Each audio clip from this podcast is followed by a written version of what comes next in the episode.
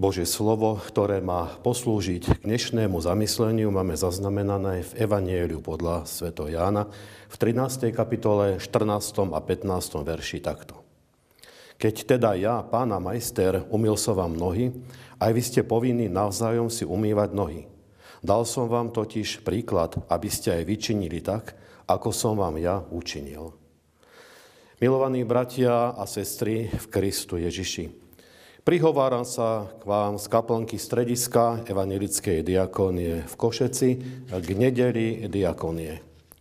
Keď zomieral v Holandsku roku 1670 veľký biskup a učiteľ národov Jan Amos Komenský, zvolal si k sebe ešte svojho syna a príbuzných. Odozdali mu rukopis spisu o všenáprave sveta na základe kristovských princípov a synovi povedal, odozdávam ti tento rukopis. Je to moje celoživotné a najdôležitejšie dielo. Zavezujem ťa, aby tento spis sa nestratil. Musíš urobiť všetko preto, aby sa zachoval pre budúcnosť. A stalo sa. Komenského potomkovia umiestnili tento spis v knižnici Diakonického ústavu v meste Hale v Nemecku. Na oko tam zostal tento spis skrytý, nikto o ňom roky nevedel, že sa tam nachádza. Až v roku 1936 jeden bádateľ tento spis tam objavil a dnes je to jeden z najdôležitejších zo všetkých komenského spisov. Posledná vôľa bola teda splnená. To, čo sme si prečítali z písma sveta ako dnešný svetý text, je svojím spôsobom tiež akoby rozkaz ku konaniu diakonickej práce v cirkvi. Nazdávam sa, že z týchto prečítaných slov písma svätého vyplývajú pre nás tri Kristové odkazy, na ktoré církev nikdy nesmie zabudnúť. A vy sa opýtate, ktoré sú to tie tri odkazy, ktoré máme mať stále na pamäti. To prvé, čo tu jasne vyplýva z tejto udalosti a z týchto Kristových slov je, že v cirkvi nestačí len kázať evanielium a prisluhovať sviatosti, hoci pochopiteľne toto je na práci v cirkvi prvoradé a najdôležitejšie. Evangelizovať tento svet. Ale evanielium treba aj žiť, treba ho aj v praxi realizovať a to nás musí viesť k službe našim blížnym. Aby to učeníci správne pochopili, že v cirkvi nestačí len kázať evanielium a prisluhovať sviatosti, ale musí tu byť aj praktické žité kresťanstvo, ktoré sa prejavuje skutko lásky voči potrebným a núdznym. Preto Kristus ako posledný čin v svojom živote symbolicky umýva svojim učeníkom nohy. Veď on sám vlastne celý svoj život tak robil. Kázal evanílium zástupom, ale aj uzdravoval nemocných a sítil hladných a pomáhal núdznym. Kde len mohol, tam Kristus dobre činil. Nádherne to vyjadril apoštol Peter v skutkoch apoštolských, kde vo svojej kázni v dome stotníka Kornélia hovorí, že Ježiš Nazarecký, kade chodil, tade dobre činil, pretože Boh bol s ním. Prvotná kresťanská církev nezabudla na tento posledný odkaz Kristov a ona popri zvestovaní Kristovo evanielia konala aj dielo lásky a diakonickú prácu. Vyvolila si prvých siedmých diakonov, medzi ktorých patril ten známy diakon Štefán, ktorých úlohou bolo dokazovať, čo je to praktické kresťanstvo, ako treba evanílium nielen kázať, ale ako treba aj žiť. Títo diakoni pomáhali predovšetkým tým, ktorí patrili do cirkevného zboru, ktorí mali svedectvo zbožného kresťanského života a zároveň potrebovali pomoc v núdzi. Naozaj Evangelium Kristovo nestačí len v cirkvi kázať. Evangelium Kristovo je treba aj žiť a konať praktické skutky lásky núdznym. Takéto divné veci sa diali už v dobe Luterovej. Vo Wittenbergu za čias Lutera zaviedli zvláštne zborové pokladničky do chrámov pre podporu diakonie. Veľké dielo diakonie v nemeckej cirkvi potom konal pietizmus. August Hermann Frank vybudoval v Hale veľké diakonické ústavy. Ďalšie veľké diakonické ústavy boli vybudované po celom Nemecku pod vedením zácného kniaza Wilhelma Oleheho. U nás na Slovensku mala tiež evangelická církev, diakonické ústavy. To všetko sa snažíme nielen postupne obnovovať, lebo nám to bolo v dobe ateizácie všetko odňaté, ale aj nové budovať. A to je to žité kresťanstvo. Ale k tejto udalosti Kristovo symbolického umývania nôh nám vyplýva aj druhá dôležitá vec, na ktorú mnohokrát sa zabúda. Že diakonickú prácu v cirkvi treba aj teologicky zdôvodňovať. Prakticky to znamená, že nestačí v cirkvi hovoriť v kázniach len o všeobecnom kňastve všetkých kresťanov, ktoré učenie je pochopiteľne správne. Ale treba v kázniach vždy nanovo učiť o všeobecnom diakonáte všetkých kresťanov.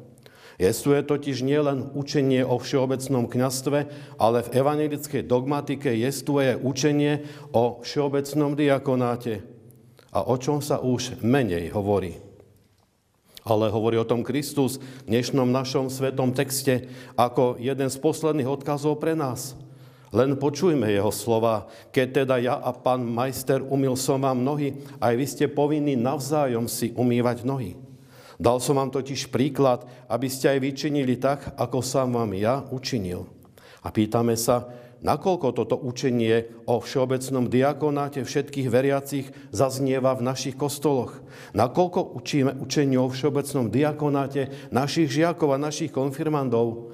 Ako ich motivujeme už od detstva, aby konali diakonickú prácu voči starcom, hoci len odnesením nákupu z obchodu pre niekoho bezvládneho.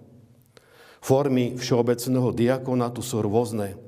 Každý, kto chce prejaviť členov cirkevného zboru žité kresťanstvo, sám si nájde spôsob, ako by mohol núdznému prakticky pomôcť. My nemôžeme predsa chodiť ľahostajne popri bezvládnych ľuďoch a nepomôcť im hoci v maličkosti. To je predsa nádherné, keď už sused susedovi v niečom je ochotný pomôcť. Mali by sme mať stále na pamäti učenie kresťanskej dogmatiky o všeobecnom diakonáte. Ako Kristovi učeníci musíme byť predsa formovaní na obraz Kristov. A tak, ako o Kristovi platilo, že chodil a všade dobre činil, kiež by to platilo aj o každom z nás, že nežijeme egoisticky len sami pre seba a pre vlastný prospech, ale že žijeme pre pomoc iným a núcným. Že nás Kristovo učenie aj formuje, to musí byť na nás aj nejako vidieť. Nejde teda o nejakú bezbrehú diakóniu, ktorá by azda bola nad naše síly a naše možnosti a bola by druhými iba zneužívaná, využívaná. Ale skutky, hoci malej pomoci, je konať potrebné. Učenie o všeobecnom diakonáte všetkých kresťanov treba v cirkvi vždy na novo v kázniach zdôrazňovať. A to by sme mohli nazvať potom volanie ľudí k malej každodennej diakonii. Ale je tu aj tretia vec, ktorá vyplýva z Kristovo umývania jeho dvoch učeníkom, ktorá nás vyzýva aj k dielu veľkej diakonie. Poviem to takto, nestačí, aby církev len budovala chrámy a otec sa starala, hoci aj to je potrebné, ale potrebné je mať v cirkvi aj domy sociálnej služby. Mať v cirkvi dom sociálnej služby, to je potom dielo veľkej diakonie. Náš reformátor, Boží muž, doktor Martin Luther, vo svojom spise o koncilách cirkvách uvažuje, aké sú poznávacie znaky pravej a živej cirkvi. Pochopiteľne hovorí, že k živej cirkvi patrí čisté kázanie Božieho slova a prisluhovanie sviatosti. Ale potom Luther pridáva k tomu ešte tretiu vec. Ak ide o živú cirkev, má tam byť aj bratské spoločenstvo veriacich.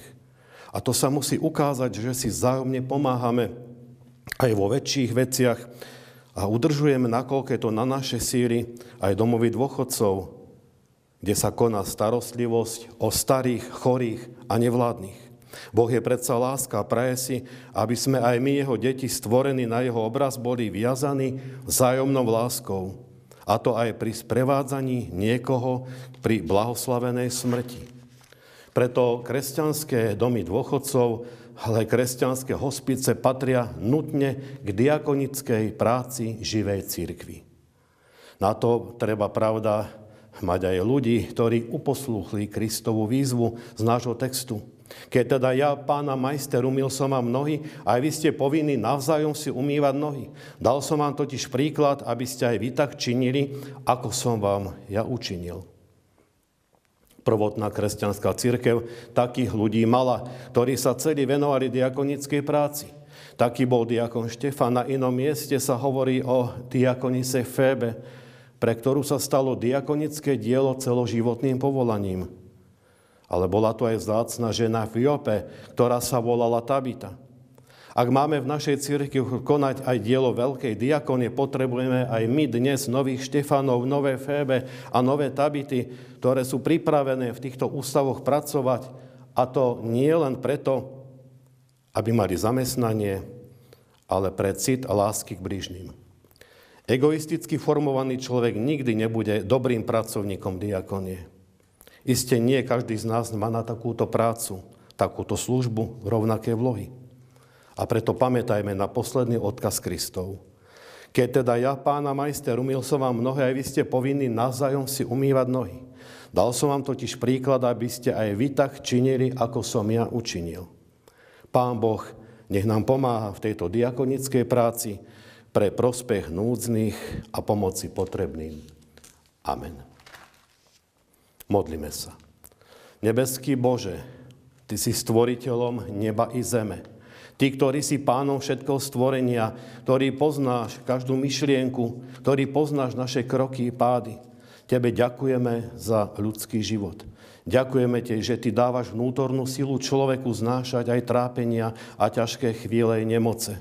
Teba prosíme za všetkých núdznych, ubiedených, strápených a postihnutých, opustených a chorých, za všetkých tých, o ktorých sa stará aj evanielická diakonia.